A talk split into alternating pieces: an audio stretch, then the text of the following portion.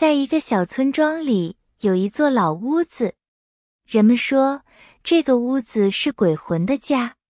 每个晚上，人们都能听到奇怪的声音，看到奇怪的光。我当时很害怕，但是我也很好奇。一天，我决定去那个鬼屋。我走到门前，门开了。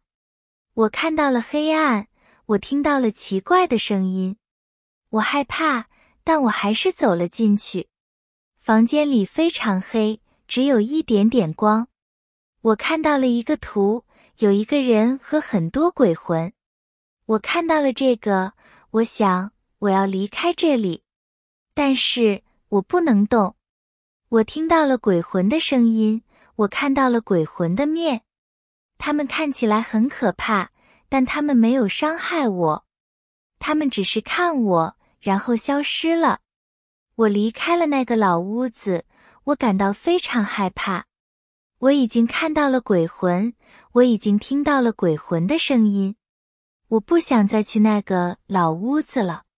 现在我告诉你们这个故事，因为我希望你们知道。鬼魂是存在的，但是我也希望你们知道，鬼魂不会伤害我们。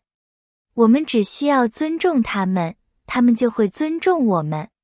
这个鬼屋依然在那里，但是没有人敢去。这个故事我永远不会忘记。